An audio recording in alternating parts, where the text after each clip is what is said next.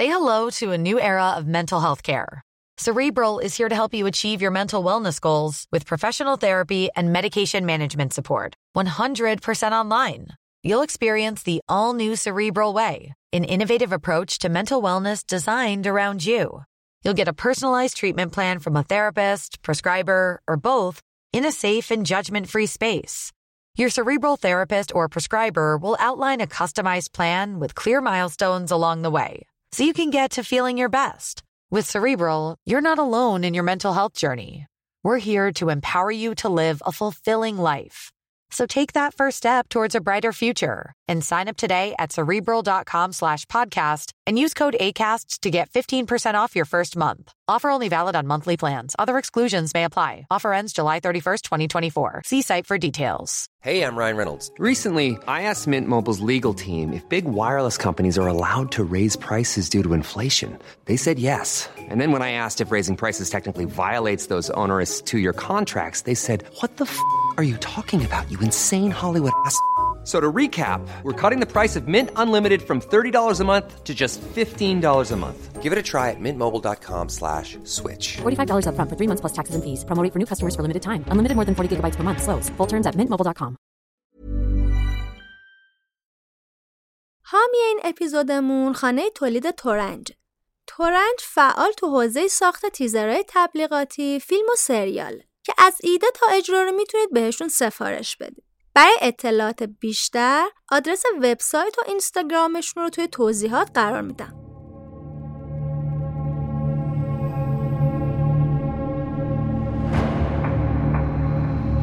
کشتن آدما یه اتفاق وحشتناکه. مخصوصا اگه به یه عادت تبدیل بشه و از سر خوشگذرونی انتقام باشه. آدمکشی زنجیره یا قتلای سریالی به شکلی از قتل گفته میشه که قاتل سه نفر یا بیشتر رو توی بازه زمانی مشخص حدود یه ماه به قتل میرسونه. ممکن قاتل جنایتش رو تو زمان و مکان یا موقعیت های مشابهی انجام بده. جرمشناسا از زدن برچسب قتل سریالی به یه جنایت دچار تردید هستن. بعضی انجام سه قتل با ویژگی های مشابه رو قتل زنجیره می‌دونن اما بعضی دیگه مثل کارشناسای FBI وقوع پنج قتل و لازمه ورود به پرونده های سریالی می‌دونن. فصل اول پادکست ما قصد داره راجع به قتلهای زنجیره که توی ایران اتفاق افتاده صحبت کنه. حتما خودتون می‌دونید که موضوع ما هیچ جوره مناسب بچه ها نیست و بهتره بدون هدفون جلوی اونا این پادکست رو گوش ندید در ادامه شما رو به شنیدن بخش اول دوازدهمین قسمت از فصل اول پادکست نوار زرد که تو مهر 1402 منتشر میشه دعوت می‌کنم. این قسمت در دو بخش به دستتون می‌رسه. قسمت دوازدهم قاتل دوچرخه سوار.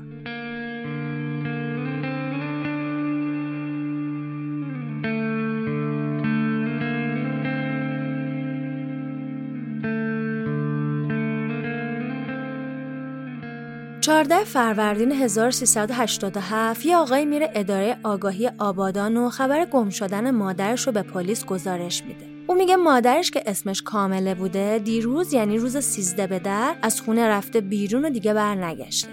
پلیس با خانواده کامله شروع می‌کنه به گشتن تو تمام جاهایی که احتمال می‌دادن کامله رفته باشه. اما اثری ازش پیدا نمی‌کنن. تا اینکه 15 فروردین یک گزارشی دست پلیس می‌رسه که توش می‌گفته جسد برهنه یه زن میان سال توی یکی از کانالای آب اون طرفها پیدا شد. بعد از بررسی هویت جسد معلوم میشه این جنازه کامل است که گم شده بوده. اون به خاطر ضربه های یه جسم سخت به سرش توی نیزارا کشته شده بود و بعدش هم روی زمین تا نهر آب کشیده شده بوده.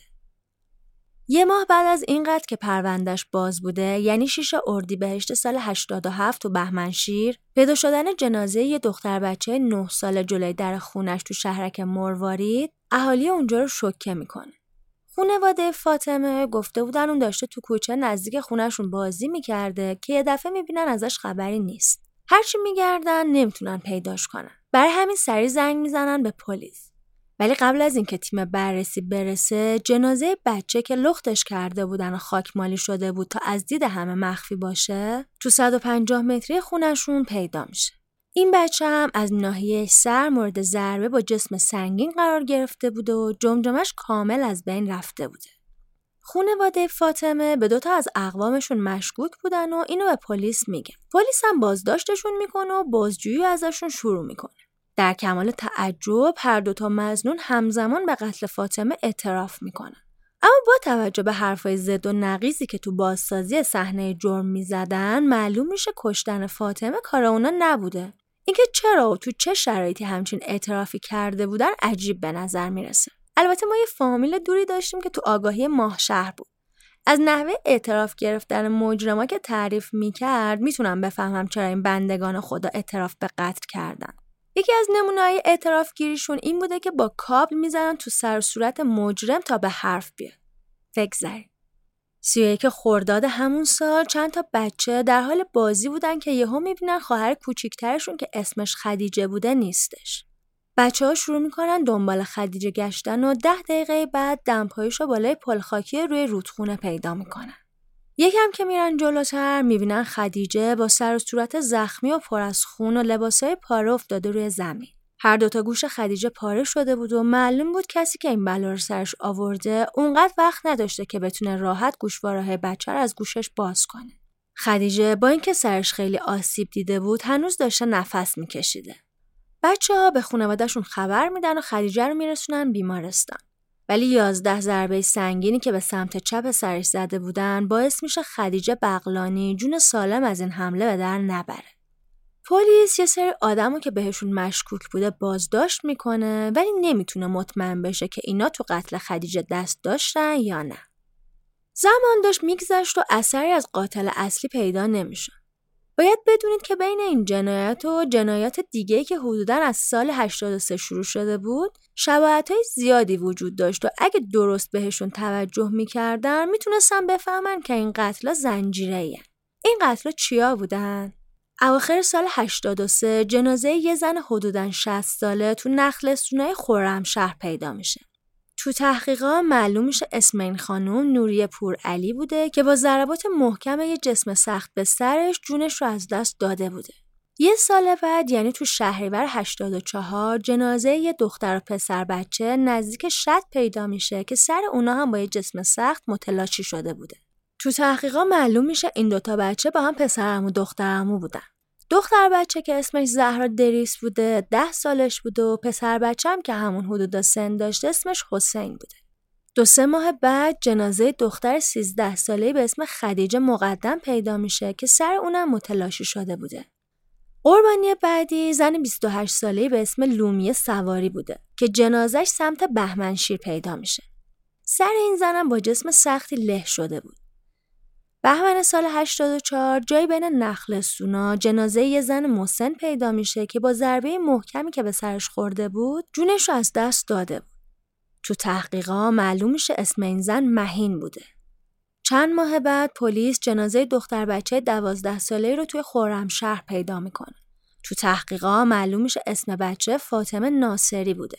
تو تیر سال 85 جنازه یه بچه دیگه کنار جاده پیدا میشه که سرش به همون روش های قبلی له شده بود.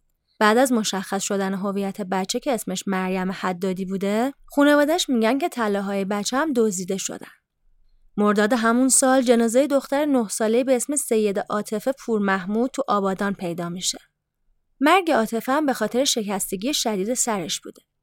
قربانی بعدی دختر نه ساله به اسم نرگس خلفی بوده که اونم مثل عاطفه سر شدیدن له شده بود و همین باعث مرگش شده بود.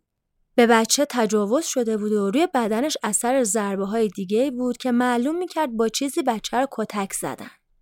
اواخر سال 85 یعنی تو آخرین روزای سال اطراف نخلستونای آبادان جنازه یه زن حدوداً چهل ساله پیدا میشه. اسم این زن ندیمه معارضه بوده که دلیل مرگش ضربه های زیاد یه جسم سخت به سرش بوده. اوایل سال 86 جنازه یه زن 45 ساله به اسم امینه شفیعی تو همون اطراف آبادان و خرمشهر پیدا میشه. و اواخر تابستون همون سالم جنازه یه زن 50 ساله به اسم خدیجه پیدا میشه. بعد از این قتلا یه چند ماه آرامش تو اون محدوده برقرار میشه تا اینکه با شروع سال جدید قاتل باز شروع می‌کنه به کشتن قربانی جدیدش که اول ماجر بهشون اشاره کردیم. از اونجایی که بین این قتلا هم فاصله زمانی و هم مکانی متفاوتی وجود داشته البته خب بین آبادان و خرمشهر فقط 40 دقیقه راه و خیلی به هم نزدیکن. پلیس خیلی به زنجیره بودن این قتل توجهی نشون نمی‌داده. برای همین بعد از هر قتل یکی رو به عنوان مزنون دستگیر می‌کردن و اونم به قتل اعتراف می‌کرد و بازداشت می‌شده. در حالی که بیرون از زندان قتلا با همون سبک و سیاق قبلی انجام می‌شدن و این ثابت می‌کرد که قاتل داره با خیال راحت تو شهر میچرخ و بین دستگیر شده هم نیست. ولی متاسفانه پلیس اصلا به این نکته توجهی نمی‌کرد. اینجا من یاد سریال جنایی به اسم نایت آف میافتم که اتفاقا پیمان معادی هم توش بازی کرده پلیس هم اونجا یه مظلوم به قتل بازداشت کرده و دارن محاکمش می‌کنن که یه دفعه جنازه پیدا میشه که به همون شیوه قتل قبلی کشته شده. پس همه دست نگه میدارن و تو محاکمه فرد مزنون که خاور میانه هم بوده دوباره تجدید نظر می‌کنه.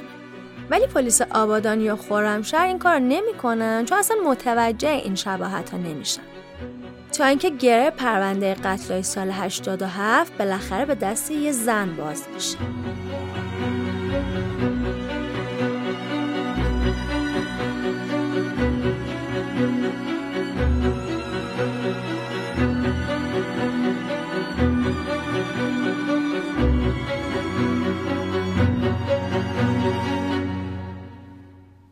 26 شهریور اون سال بدن نیمه جون زن 33 ساله به اسم فوزیه رو میرسونن بیمارستان.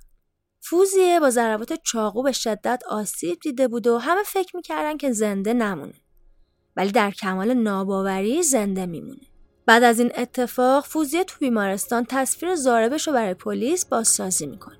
پلیس 90 تا عکس از متهم به فوزیه نشون میده و اون از بینشون کسی که بهش حمله کرده بوده رو با اطمینان مشخص می‌کنه. با توجه به این شناسایی بازپرس ویژه قتل و مامور انتظامی 13 متهم که فرد زاربن بینشون بوده می‌برن بیمارستان جلوی فوزیو میگن کدومشون به تو حمله کرده. فوزیه از بین اون 13 نفر سری زاره با شناسایی می‌کنه و میگه این همون مردیه که به هم حمله کرد. فقط کفش و شلوارش عوض شده. اسم این مرد چی بوده؟ فرید بغلانی.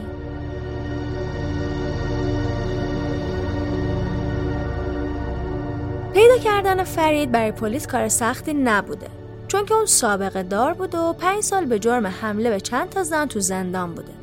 از این شواهد پلیس تقریبا مطمئن میشه که به قاتلی که دنبالش میگشتن نزدیک شد. پس چیکار می‌کنن؟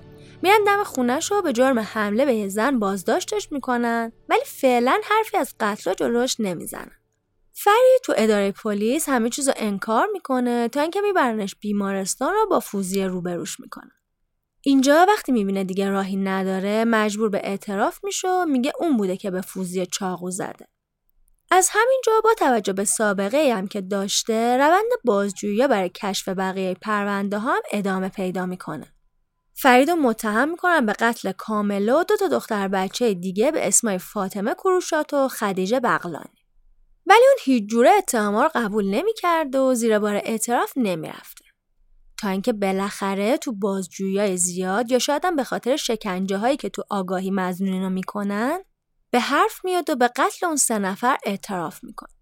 پلیس که می‌بینه این قتل و شباهت های زیادی به قتل ساله قبل ترش هم داره بازجویی رو ادامه میده تا اینکه فرید مجبور میشه اعتراف کنه که غیر از این سه نفر 13 زن و بچه دیگر رو هم تو فاصله زمانی سال 83 تا 87 به قتل رسونده.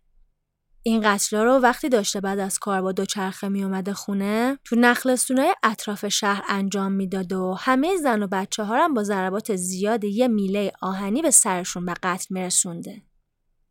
تیم بازجویی فرید میفرستن پیش بازپرس پرونده و بازپرس ازش می‌خواد تا هر اتفاقی که افتاده رو کتبا بنویسه. اون تو اعترافاتش میگه اولین قتل ما آخرهای سال 83 تو خورمشهر انجام دادم. یه زن قرین 60 ساله بود که فهمیدم اسمش نوریه پورعلی بوده. دیدم تنها داره تو نخل سونا راه میره یهو یه حسی بهم دست داد که بکشمش. رفتم جلو از پشت با میله کوبیدم تو سرش. خیلی ترسیده بودم و سری فرار کردم. بعد کشتن این زن تا چند روز عذاب وجدان داشتم. تا اینکه برای آروم کردن آتیش کینه وجودم تصمیم گرفتم زنهای دیگه هم بکشم. ولی خب یه سالی طول کشید تا بتونم خودم راضی کنم. سه ماه بعد یعنی پنج آذر همون سال یه دختر بچه حدودا سیزده چهارده ساله ای به اسم خدیجه مقدم رو کشتم. بعد از کشتن اون دیگه کشتن آدما برام راحت شده بود. اینجوری که اول تو ما هم غافلگیر می‌کردم بعد اونا رو با میله آهنی که به سرشون می‌زدم میکشتم. پنجمین کسی که کشتم یه زن حدودا 28 ساله بود. بهم گفتن اسمش لمیه سواری بوده. داشتم از سمت بهمنشیر با چرخم رد می شدم که دیدمش. پیاده شدم با میلم چند بار کوبیدم تو سرش. بعدم چند تا ضربه زدم به بدنش. کلا بعد کشتن قربانیام چند تا ضربه دیگه هم می‌زدم به تنشون تا ازشون انتقام گرفته باشم. اون ادامه میده؟ 29 بهمن سال 84 آخرین جنایت اون سال من انجام دادم. زنی که کشتم اسمش مهین بود. داشت تو نخل سونای اون اطراف کار می‌کرد از پشت سر بهش نزدیک شدم با میله کوبیدم تو سرش همون لحظه مرد اون میگه قتلای سال 85 رو با کشتن دختری به اسم فاطمه ناصری که دوازده سالش بوده تو خرمشهر شروع می‌کنه. هشتمین قربانیش هم دختر 11 ساله به اسم مریم حدادی بوده. ساعت دهانیم 25 تیر سال 85 فرید مریم رو در حال بازی پشت ساختمون بیمارستان طالقانی آبادان می‌بینه و با میله آهنی میکوبه تو سرش. بعد گوشواره ها علنگوش رو میدزده و جنازه رو میندازه کنار جاده و میره. فرید اعتراف می‌کنه 29 مرداد همون سال دختر 9 ساله به اسم سید عاطفه پور محمود تو آبادان کشته. عاطفه یکی از خوشگلترین دخترایی بوده که تا اون موقع دیده بوده. قربانی بعدیش دختر 9 ساله به اسم نرگس خلفی بوده و اونو وقتی بچه می‌خواسته بره مدرسه سوار دوچرخش می‌کنه و می‌بره توی ساختمون نیمه کاره. بعد از کشتن بچه با شیشه آب لیمویی که اونجا بوده به بچه تجاوز می‌کنه.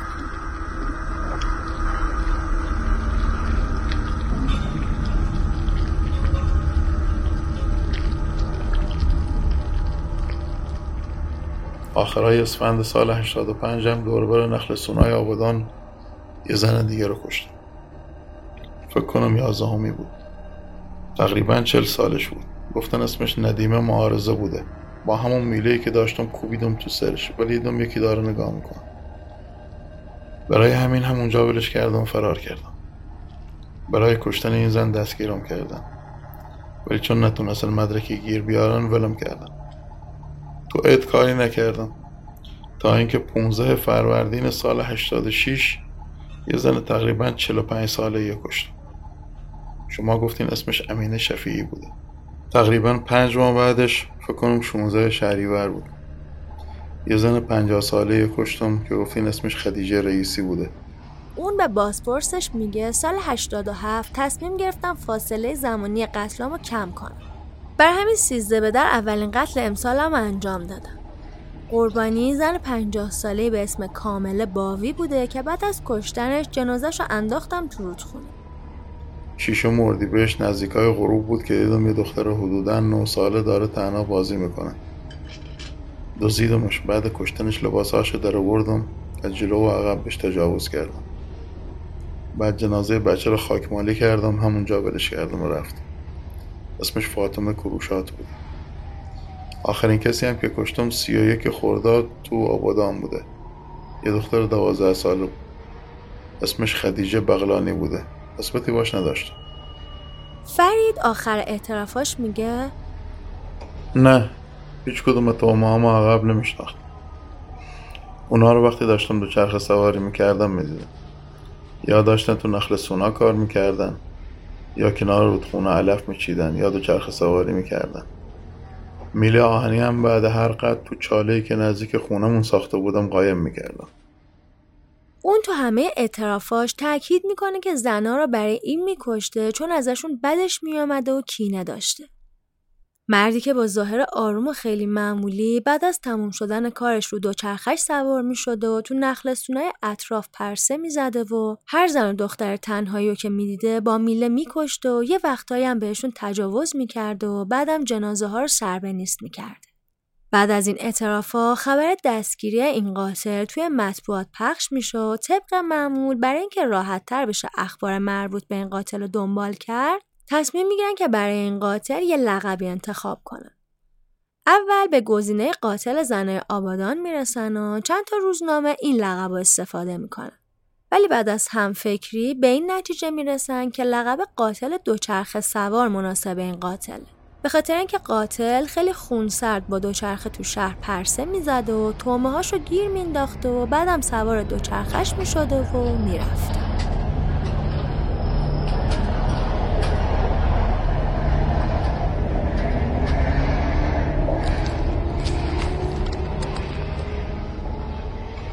این آدم هم مثل خیلی از قاتلای دیگه دلیل بروز رفتارهای وحشیانش رو تو کودکیش و بدرفتاری های مادرش می‌دیده. فرید بغلانی سال 1347 تو آبادان به دنیا میاد. بغلانی اسم یه طایفه عرب سمت آبادان و خرمشهره که طایفه بزرگی هم هستن. اطلاعات کمی در مورد تربیتش وجود داره. به غیر از اینکه اون پیش مادر و پدر بزرگش بزرگ شده. به گفته خودش اون تا دوازده سالگی فکر می‌کرده مادرش زنموش بوده. مادرش اونو به شدت آزار می‌داد و همین باعث شد اون از همه زنها کینه به دل بگیره. اما این فقط دلیلش برای نفرت از زنها نبوده. پدر بزرگ فریدم که نقش مؤثری تو تربیتش داشته از زنها متنفر بوده. اونجور که فرید میگه پدر بزرگش تو کوچه و خیابون به زنها حمله می‌کرد و اونا رو کتک می‌زده. فرید وقتی بزرگتر میشه ازدواج می‌کنه و صاحب چهار تا بچه میشه. با گذشت این همه سال این تصویرهای زن ستیزانه از ذهنش پاک نمیشن و این کینه و نفرت تو فرید نهادی نمیشه و حتی روز به روزم بیشتر میشه. تا حدی که دختره خودشم تا سرحد مرگ کتک می‌زده. این بدرفتاری با زنها کم کم بیشتر میشه و به بیرون از خونم راه پیدا می‌کنه. اون تو سال 73 به خاطر حمله به یه زن میان سال میفته زندان یه بار دیگه هم تو سال 77 به خاطر ضرب و جرحه زن چهار سال محکوم میشه. اون که کارگر ساده ای بوده و تو خونه پولداره شهر باغمونی می‌کرده تو سال 82 هم به چند تا زن حمله می‌کنه و بابتش دستگیر میشه. بعد از این بازداشته اون تصمیم می‌گیره به جای ضرب و شتم خالی این دفعه قربانیاشو بکشه. کاری که قاتلای دیگه هم مثل اسقر قاتل می‌کردن تا دیگه درگیر زندان نشن. دکتر جمشیدی روانشناسی که یه سری آزمایش مربوط به سلامت روانی روی فرید انجام می‌داده میگه علاقه فرید به آزار زن و دختر یه چیز عجیب و غریب و تازه نبوده.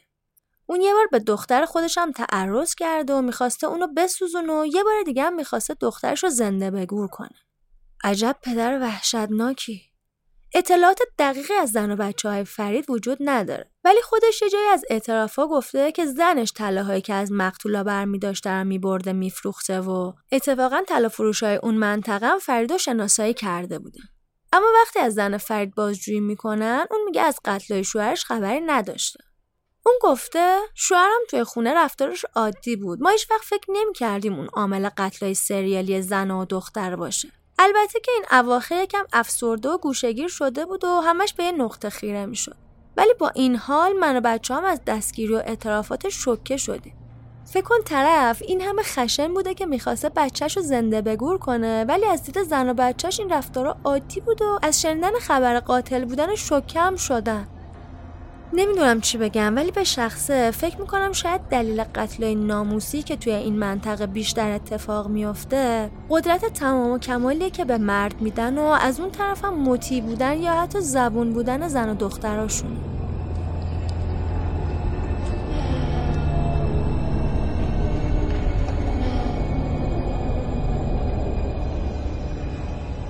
گفتیم که فرید یه بار به عنوان مزنون قتل این پرونده ها بازداشت میشه. حالا چجوری؟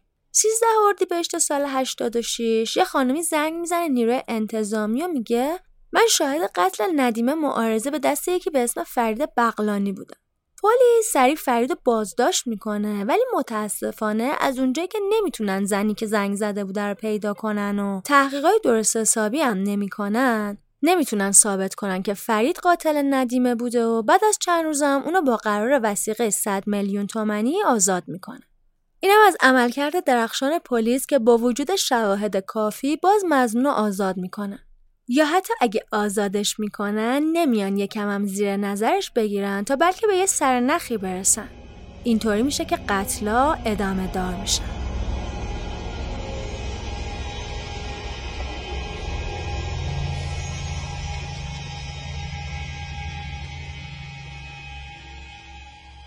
بعد از اعترافای فرید بازپرس پرونده و کارگاه ها به خونش میرن و جستجوها رو اونجا شروع می‌کنن ولی نمی‌تونن هیچ اثری از میله که فرید می‌گفته 16 مقتولش رو باهاشون میکشته پیدا کنن.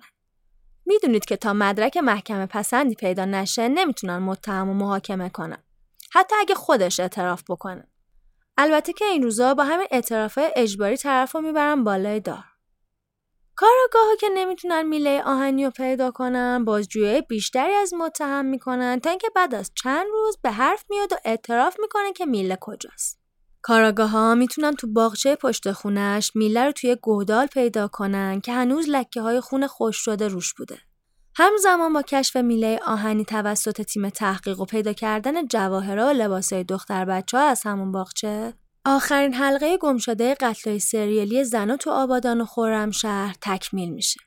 تو جریان تحقیقا قاضی مزرعه بازپرس ویژه پرونده میگه فرید دو بار جزئیات 16 جنایت هولناکش رو به صورت کتبی می‌نویسه و تحویلشون میده. بعد از تکمیل شدن تحقیقات مقدماتی و بازسازی صحنه های جرم متهم با قرار قانونی بازپرس پرونده میفرستن زندان تا پرونده بعد از صدور کیفرخواست به دادگاه کیفری استان خوزستان فرستاده بشه. اما قبل از اینکه بریم سراغ بقیه ماجرا بد نیست یکم بیشتر با حال و هوای آبادان آشنا بشید. بهتون پیشنهاد می‌کنم برای درک حال و هوای آبادان کتاب چراغا را من خاموش می‌کنم زویا پیرزاد رو بخونید. البته داستان این کتاب تو آبادان قبل از انقلاب میگذره ولی توصیفایی که توی کتاب از خیابونا و محله های آبادان شده رو هنوزم می‌تونیم توی شهر پیدا کنیم. مثلا اینکه هنوزم به کوچه ها میگن لین یعنی line یا محله بریم که هنوز به همون سبک خونه های آمریکایی که جلوشون پرچینه رو می‌تونید الانم ببینید. کلا آبادان خیلی با قبلش فرقی نکرد و انگار تو زمان یخ زده. متاسفانه هنوز که هنوزا از بعد جنگ که این شهر تقریبا نابود شد هیچ اقدامی برای بهسازی شهر نکردن و جایی که زمانی بهترین خدمات رو داشته الان تبدیل شده به یه شهرستان بی امکانات. آبادان و خرمشهر بین دو تا رودخونه کارون و بهمنشیرن و اطرافشون هم کلی زمین بایر یا نخلستونه. بعد نیست یکم هم از حال و هوای سال 84 تا 87 براتون بگم. خب تو این سالا رئیس جمهور احمدی نژاد میشه با اومدن شاهد پدیده‌ای به اسم گشت ارشاد میشیم. ارگانی که قرار بود اول فقط به خانم‌ها تذکر لسانی بده ولی اونقدر پیش میره و بزرگ میشه که در آخر با کشته شدن محسا امینی برای یه سال جمعش می‌کنن. ولی این روزا باز شاهدیم که به خیابونا برگشته ولی هیچ نهادی هم قبول نمی‌کنه که این گشت زیر مجموعشه تو اون سالا حتی تصمیم می‌گیرن دانشگاه ها رو هم تفکیک جنسیتی کنن ولی خب موفق نمیشن. کلا کلمه اصولگرا با اومدن احمدی نژاد روی قدرت باب میشه در مقابل اصلاحگراهایی قرار می‌گیره که امثال خاتمی جزوشون بودن. قیمت دلار تو اون دوره یهو از هزار تومن میره بالا و به تبعش تورم هم میره بالاتر. دولت احمدی نژاد تصمیم می‌گیره برای راحت کردن زندگی مردم بهشون یارانه بده و همین تو محبوبیت احمدی نژاد بین مردم عامی خیلی کمک می‌کنه. پرونده انرژی هسته‌ای هم تو این دوره خیلی مهمتر میشه و روش مانو میدن. اما اگه یادتون باشه اون دوره از لحاظ فرهنگی افول می‌کنیم. به خیلی از فیلم ها آلبوم های موسیقی مجوز نمیدن و هنرمنده هم که اون دوره محبوب میشن یه جوری سخیفتر از بقیه بودن. مثلا تو موسیقی امثال ساسی مانکن و تتلو و توهی محبوب میشن. حالا طرفدارای تتلو منو ببخشن که بهش گفتم سخیف. تو سینما فیلمایی که ساخته میشن کپیایی از فیلم فارسی قدیمی میشن. مثلا عروس فراری که کپی همسفره یا گل یخ که کپی سلطان قلباس یا کلا فیلم های بی سر و تهی مثل شارلاتان و چارچنگولی و چپ دست میان روی بورس. البته این محدودیت ها باعث نشد که فیلم ها یا خواننده های عالی کم داشته باشیم. بهترین فیلم هایی که تو اون سالا ساخته شدن چهارشنبه سوری فرهادی، آفساید جعفر پناهی، ستاره های جیرانی، یه بوس کوچولوی فرمان آرا، اتوبوس شب پور احمد، میم مثل مادر ملا پور، مارمولک کمال تبریزی که موضوعش برای اون زمان چقدر نو بود و بعدا فهمیدیم کپی از یه فیلم خارجی به اسم ما فرشته نیستیم بوده. و خیلی فیلم های دیگه. خواننده های خوبی هم که مطرح میشن و آلبوماشون پرفروش میشه رضا صادقی و محسن یگانه و محسن چاوشی میشن خب برگردیم سر داستان خودم بعد از اعترافهای فرید، شاپور مهرابی، دادستان عمومی و انقلاب آبادان میگه این پرونده باید به صورت فوقالعاده در دستور کار قرار بگیره و بهش رسیدگی بشه. اون میگه با توجه به تعداد قتلا رسیدگی بهشون به زمان نیاز داره.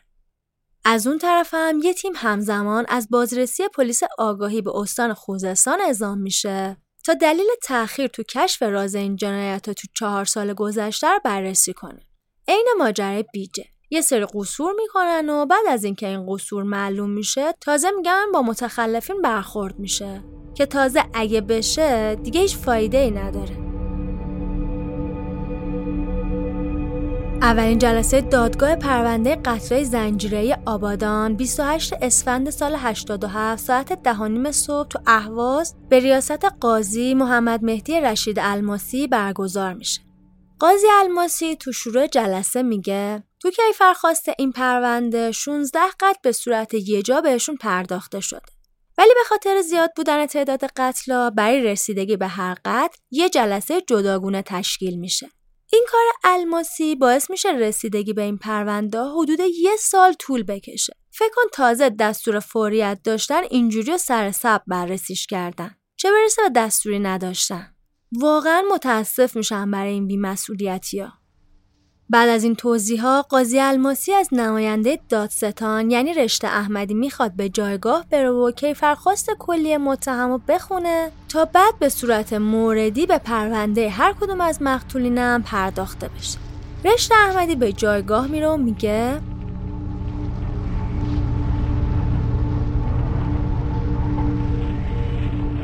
در پرونده پیوست آقای فرید بغلانی فرزند سعد چهل ساله شغل کارگر دارای سابقه کیفری متعهل باسواد ساکن فیه آبادان.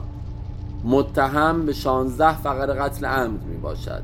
مرحومین نوریه پورعلی ایران دریز حسین دریز خدیجه مقدم لمیه سواری مهین دریز فاطمه ناصری مریم حدادی عاطفه پور محمود نرگس خلفی ندیمه معارزه امینه شفیعی خدیجه رئیسی کامله باوی هیدر نژاد فاطمه کروشاد خدیجه بغلانی و همینطور سرقت تلاجات مقتولین و ایراد ضرب و جرح عمدی با چاقو نسبت به فوزی نگارش. با توجه به دلایل زیر یک اقرار سریح متهم به ارتکاب 16 فقر قتل عمدی.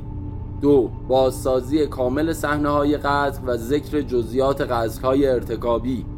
سه کشف تلاجات مقتوله خدیجه بغلانی و البسه مقتوله کامله باوی در نژاد و شناسایی فرید توسط طلافروش در زمینه فروش طلاهای فاطمه کروشاد با ذکر جزیات کامل. چهار ذکر و بیان اشیا و لوازم همراه مقتولین و تلاجات آنها و تشابهات بین قتلهای ارتکابی و توضیح اقدامات کامل روی اجساد پس از ارتکاب عمل قتل 5. اقرار فلبداهه و بدون تحقیق از متهم در خصوص قتلهای خرمشهر و نیز قتل خدیجه مقدم 6. شناسایی متهم به دست فوزی نگارش با توجه به دلایل ذکر شده به ذهکاری وی محرز است و از دادگاه اشد کیفر را برای فرید بغلانی خواستار.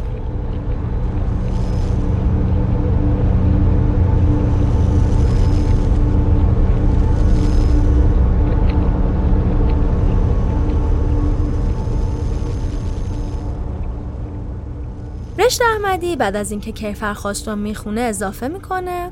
تو قضیه قتل آبادان تا مدت دستگاه قضایی نیروی انتظامی دنبال شناسایی قاتل یا قاتلای احتمالی.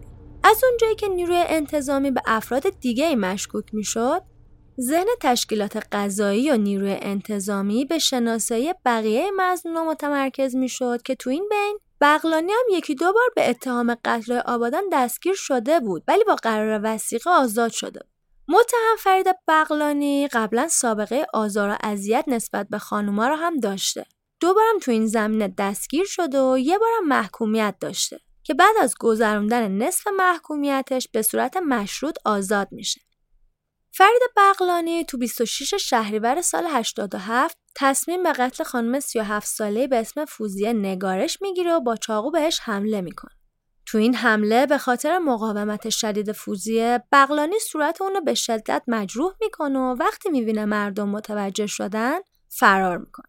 قبل از اینم فرید بغلانی به جرم 16 فقر قتل دستگیر شده بود ولی به خاطر اینکه اعترافی نکرده بود و اون موقع دلیل و مدرکی هم وجود نداشته که این قتل رو اون انجام داده برای همین بازپرس ویژه قتل اونو با قرار وسیقه آزاد کرده بوده بعد از اتفاقی که برای فوزیه نگارش میفته و اون جون سالم به در می‌بره می‌تونه اون از بین متهمای دیگه شناسایی کنه رشت احمدی میگه بغلانی تو بعضی از قتلا بعد از کشتن مقتولین طلاهای یا لباسای زیر مقتولین رو بر می داشت و تو خونش قایم می کرده.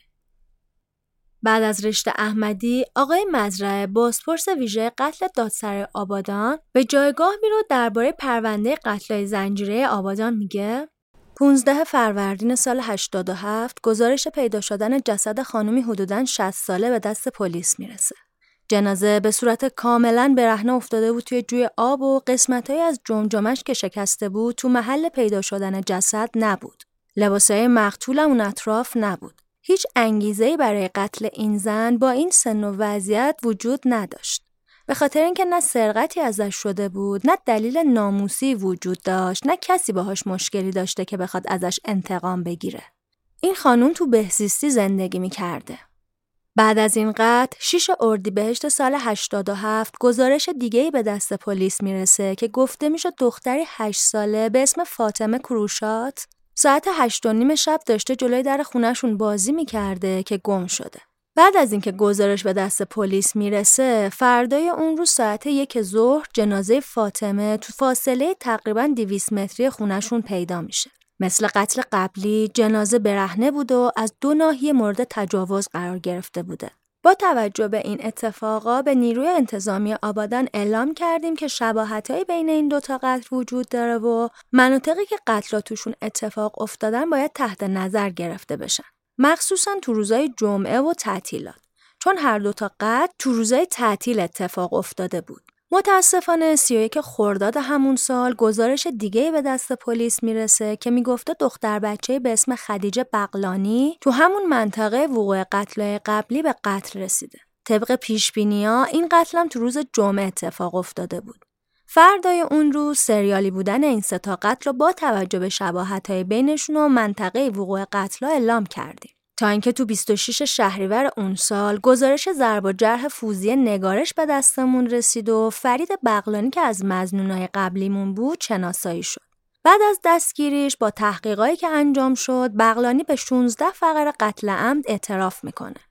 ساعت پنج صبح تیم تحقیق به خونه اون میرن و طلاهای خدیجه بغلانی، لباسای کامل باوی با شله کامله که تیکه های استخون جمجامش هم توش بود، با راهنمایی فرید از زیر خاک باغچه که پشت خونشون بود کشف کردیم. فروش طلاهای فاطمه کروشات و شناسایی فرید بغلانی از طرف طلا فروش هم یکی دیگه از دلایل قاتل بودنشه. بعد از این صحبت کلی جزئیات پرونده قتل خدیجه مقدم که 13 سالش بود و تو 5 آذر سال 84 کشته شده بود توی این دادگاه بررسی میشه. قاضی الماسی از بهرام رشته احمدی نماینده دادستان اهواز می‌خواد تا به جایگاه بره متن کیفرخواست جداگونه این پرونده رو هم بخونه. رشته احمدی به جایگاه میره میگه توی این پرونده فرید بغلانی متهم به قتل عمد مرحوم خدیجه مقدم فرزند حسین که 13 سالش بود. اونجا که توی پرونده اومده مقتول تو تاریخ 5 آذر سال 84 ساعت ده صبح از خونشون بیرون میره اما دیگه بر نمیگرده. پدر مقتول که نگران برنگشتن بچهش شده بوده همه جا سر می‌زنه ولی نمی‌تونه بچه رو پیدا کنه. برای همین وقتی دیگه از پیدا کردن خدیجه ناامید میشه تو تاریخ 6 8 1384 یعنی فردای اون روز میره کلانتری و جریان گم شدن بچهش رو اطلاع میده. ولی پلیس نمی‌تونه ردی از بچه پیدا کنه. تا اینکه چند ماه بعد پدر مقتول خبر پیدا شدن جنازه دخترش رو به کلانتری میده. توجه کنید پدر مقتول. یعنی پلیس حتی نمی‌تونه جنازه بچه رو هم پیدا کنه.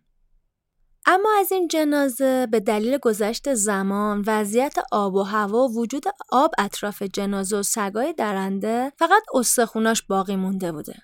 تنها چیزی که ثابت می‌کرد این استخونه مال خدیجه است روسری بچه بوده که هنوز دور موهای سر و بغل جمجمش بوده.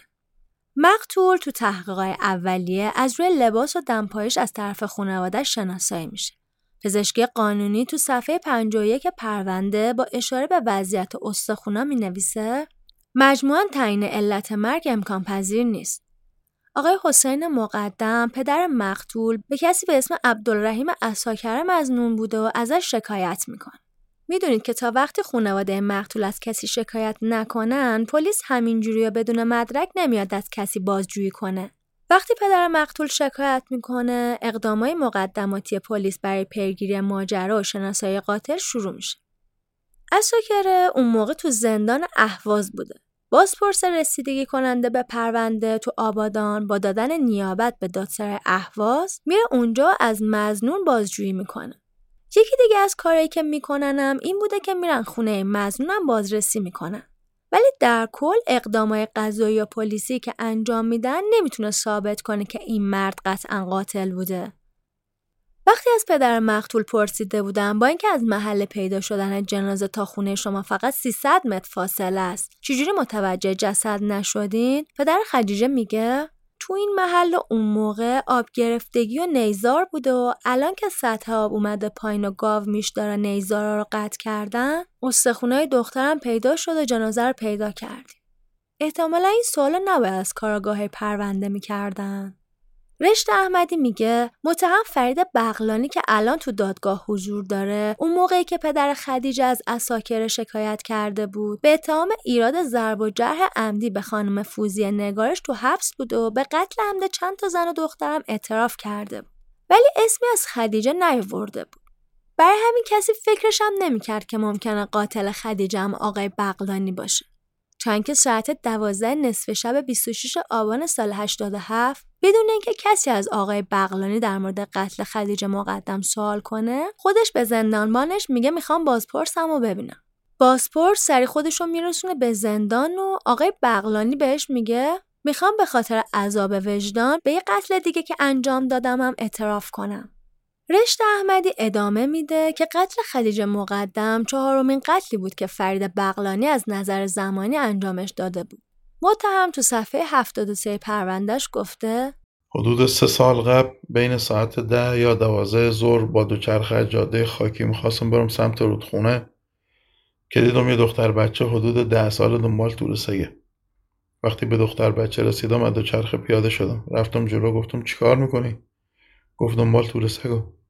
چند لحظه زل زدم بهش بعد با چماقی که رو تکبند دوچرخم داشتم کوبیدم تو سرش تا بیهوش شد. از خودم بیخود شده بودم. کشیدمش سمت نیزار. اول دوتا دستشو کشیدم. بعد یه دستشو ول کردم و انداختمش جای نیزار که پر آب بود. پاهم خیس شدم به نظرم دمپایی دختر افتاد تو نیزار. بعدم اونجا رفتم. متهم فرید بغلانی میگه؟ ضربه های زیادی با چماق کوبیدم تو سرش. اونقدر که روح و روانم راحت شد. اون تو صفحه 74 پروندهش گفته دختر همینجوری تصادفی دیدم. بعد اون حالت به من دست داد و کشتمش متهم تو صفحه 72 پروندهش کروکی دقیق مسیر حرکت دختر خودش و محل ضربه زدن و کشیدن مقتول به داخل نیزار تو صورت جلسه تحقیقات پیش بازپرس رسیدگی کننده کشیده و توضیح داد. اون ادامه میده؟ ریاست محترم دادگاه. اظهارهای فرید بغلانی کاشف حقیقته. اگه شواهد و مدارک رو بذاریم کنار هم اعترافهای فرید با اونا مطابقت داره.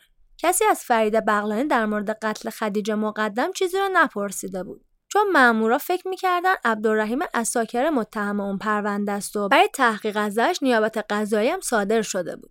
با توجه به اینکه نحوه قتل خدیجه مشخص نشده بود و فقط یه سری استخون از جنازش باقی مونده بود و از اونجایی که هیچ شباهتی با بقیه قتل زنجیره آبادان نداشت بازپرس در مورد قتل خدیجه مقدم اصلا از متهم بازجویی نکرده بود. ولی خود متهم میاد جزئیات قتل و خیلی دقیق و بدون هیچ فشاری برای بازپرس تعریف می‌کنه.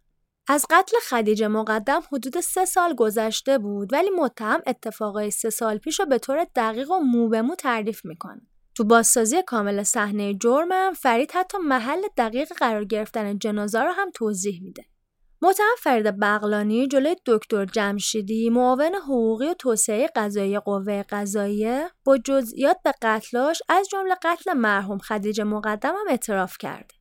غیر اینا متهم تو دفتر خاطراتش که 165 صفحه است جزئیات قتلاش رو به عنوان خاطرات نوشته و اونجا هم اینکه خدیجه رو چطور کشته رو توضیح داده.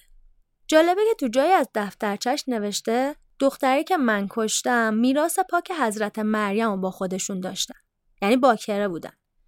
این دفترچه هم برای روشن شدن اعترافهای متهم به دادگاه تقدیم میشه.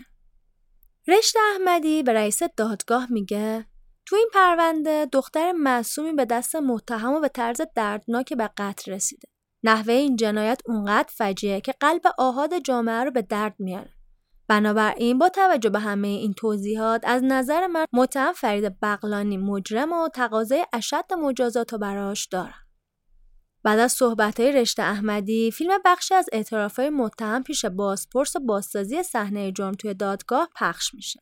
توی این فیلم تو صحنه جرمی که نیزار آبادان بوده بغلانی بعد از بازسازی نحوه کشتن خدیجه مقدم به بازپرس میگه بعد از کشتنش راحت شدم. بازپرس ازش می‌پرسه به بچه تجاوزم کردی که فرید میگه نه چون با کشتنش رو هم خیلی راحت شد. بعد تموم شدن متن کیفرخواست قاضی الماسی از حسین مقدم پدر خدیجه که 62 سالش بوده می‌خواد به جایگاه بره.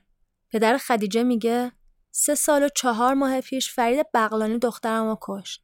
ازش شکایت دارم و تقاضا دارم به جزاش برسه و اعدام بشه. بعد از اون زهرا مجدمی مادر خدیجه که 55 سالش بودن به جایگاه میره از فرید بغلانی شکایت می‌کنه و میگه تقاضام فقط قصاص فرید بغلانی و دیگه هیچی. بعد فرید بغلانی به جایگاه میاد. قاضی اتهاماشو بهش تفهیم می‌کنه و میگه شما متهم به 16 فقر قتل هستید. این اتهام به شما تفهیم شده. از خودتون دفاع کنید. بغلانی میگه من قتل نکردم. منو شکنجه دادن و مجبور به اعتراف کردم. خود مامورا صحنه های جرم رو بهم نشون می‌دادن و می‌گفتن چی بگم. من اصلا اعترافی نکردم. به من می‌گفتن باید این حرفها رو بگی و اگه نگی بازم شکنجت می‌کنیم من فقط پیش های شارودی حرف می‌زنم نماینده دادستانی بهش میگه تو که پیش معاون قوه قضایی هم اعتراف کردی و فیلم اعترافات جلوی بازپرس پروندت هم که توی دادگاه پخش شد. اون موقع هم زیر شکنجه بودی؟ بغلانی میگه؟ نه نبودم. رشت احمدی میگه؟ تو میگی مجبورت کردن به قتل اعتراف کنی. در صورتی که تو بازپرسی از تو درباره قتل سارا و طیبه که توی آبادان کشته شده بودنم پرسیدیم. پس چرا به اون قتل اعتراف نکردی و فقط به این 16 تا اعتراف کردی؟ بغلانی میگه؟ نمی‌دونم. من خیلی شکنجه شدم. شما که نمی‌دونید. بغلانی درباره دفترچه خاطراتش میگه؟ به من می‌گفتن منم مینوشتم. اگه این کارو نمی‌کردم دوباره شکنجه می‌کردم منم برای اینکه از زیر شکنجه نجات پیدا کنم هرچی می‌گفتن قبول می‌کردم بغلانی ارتکاب به قتل خدیجه مقدم و بقیه قتل رو انکار می‌کنه و میگه همه اعترافاشو زیر شکنجه با اجبار کرده. قاضی بهش میگه تو با بازپرس پروندت رابطه صمیمی داشتی. وقتی بازداشت بودی بهش زنگ می‌زدی و احوال پرسی می‌کردی. تو حیات بازداشتگاه هم با هم قدم می‌زدین و حرف می‌زدین و صبح باش صبونه میخوردی. چجوری میگه که شکنجه شدی؟ بغلانی میگه افسر آگاهی بهم گفت بعدا این خوشی ها رو از دماغت در میاره رشت احمدی میگه اگه شکنجه شدی پس چرا دوازده تا قتل دیگه که تو آبادان اتفاق افتاده بود و اعتراف نکردی؟ بغلانی میگه چون سر اونا بهم فشار نیاوردن. اگه بیشتر شکنجم می‌کردن به اونا هم اعتراف می‌کردم. تنها دلیل اعتراف هم ترس از شکنجه ها و آزار ها بود. بعد از بغلانی قاضی از وکیل تسخیری متهم می‌خواد برای دفاع از موکلش به جایگاه بره. محسن مرادپور وکیل تسخیری بغلانی میگه با توجه به شرایط روحی و روانی موکلم و مقدمات تشکیل پرونده تقاضای دقت نظر دادگاه درباره شکنجه هایی که میگه رو دارم. قاضی الماسی از مرادپور می‌پرسه آیا شما یا موکلتون مدرکی برای ثابت کردن ادعاتون دارید؟ که مرادپور میگه نه. بعد از این حرفا دادگاه چند دقیقه تنفس اعلام می‌کنه و بعد الماسی به حضار میگه جلسه امروز که پنج ساعت و نیم طول کشیده اینجا تموم میشه و رسیدگی به بقیه قتلا میفته به جلسات آینده.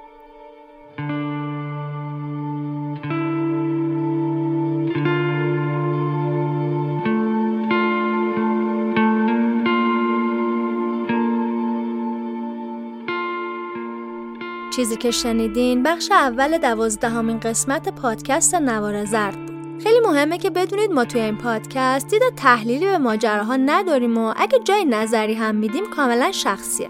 نکته دیگه اینه که از روز اول هم گفتیم که فقط وقایع جنایی رو بررسی نمی‌کنیم. بلکه سعی داریم یکم با بقیه پادکست های جنایی متفاوت باشیم و کنار ماجراهای جنایی اتفاقایی که از لحاظ زمانی موازی با جنایت و خیلی مهم و تاثیرگذار بودن هم بررسی کنیم. پس اگه همچین موضوعی برای شما یا دوستاتون جذابه ما رو به بقیه هم معرفی کنیم شما می‌تونید از طریق تمام اپهای پادگیر یا صفحه اینستاگرام یا کانال یوتیوب و تلگراممون ما رو دنبال کنید. همونطور که گفتیم اگه دوست دارید برای ادامه دادن این مسیر از ما حمایت کنید چه توی ایران چه خارج از ایران می‌تونید از طریق لینک هامی باش نوار زرد که توی توضیحات گذاشتیم این کار انجام بدید. قطعا می‌دونید که برای حمایت مالی از نوار زرد هیچ اجباری وجود نداره و این کار شما صرفا ما رو برای ادامه مسیر دلگرم می‌کنه. منابع اپیزودامونم تو قسمت توضیحات اپهای پادگیر وجود داره. اگه دوست دارید که خودتونم راجع به این اپیزودا بدونید یا موسیقیایی که استفاده کردیم براتون جذابه می‌تونید از اینجا پیداش کنید. ممنون که ما رو دنبال می‌کنید و ممنون که ما رو به بقیه هم معرفی می‌کنید. این پایان این قسمت بود. ولی اگه دوست داشته باشید می‌تونید موسیقی رو تا آخر دنبال کنید.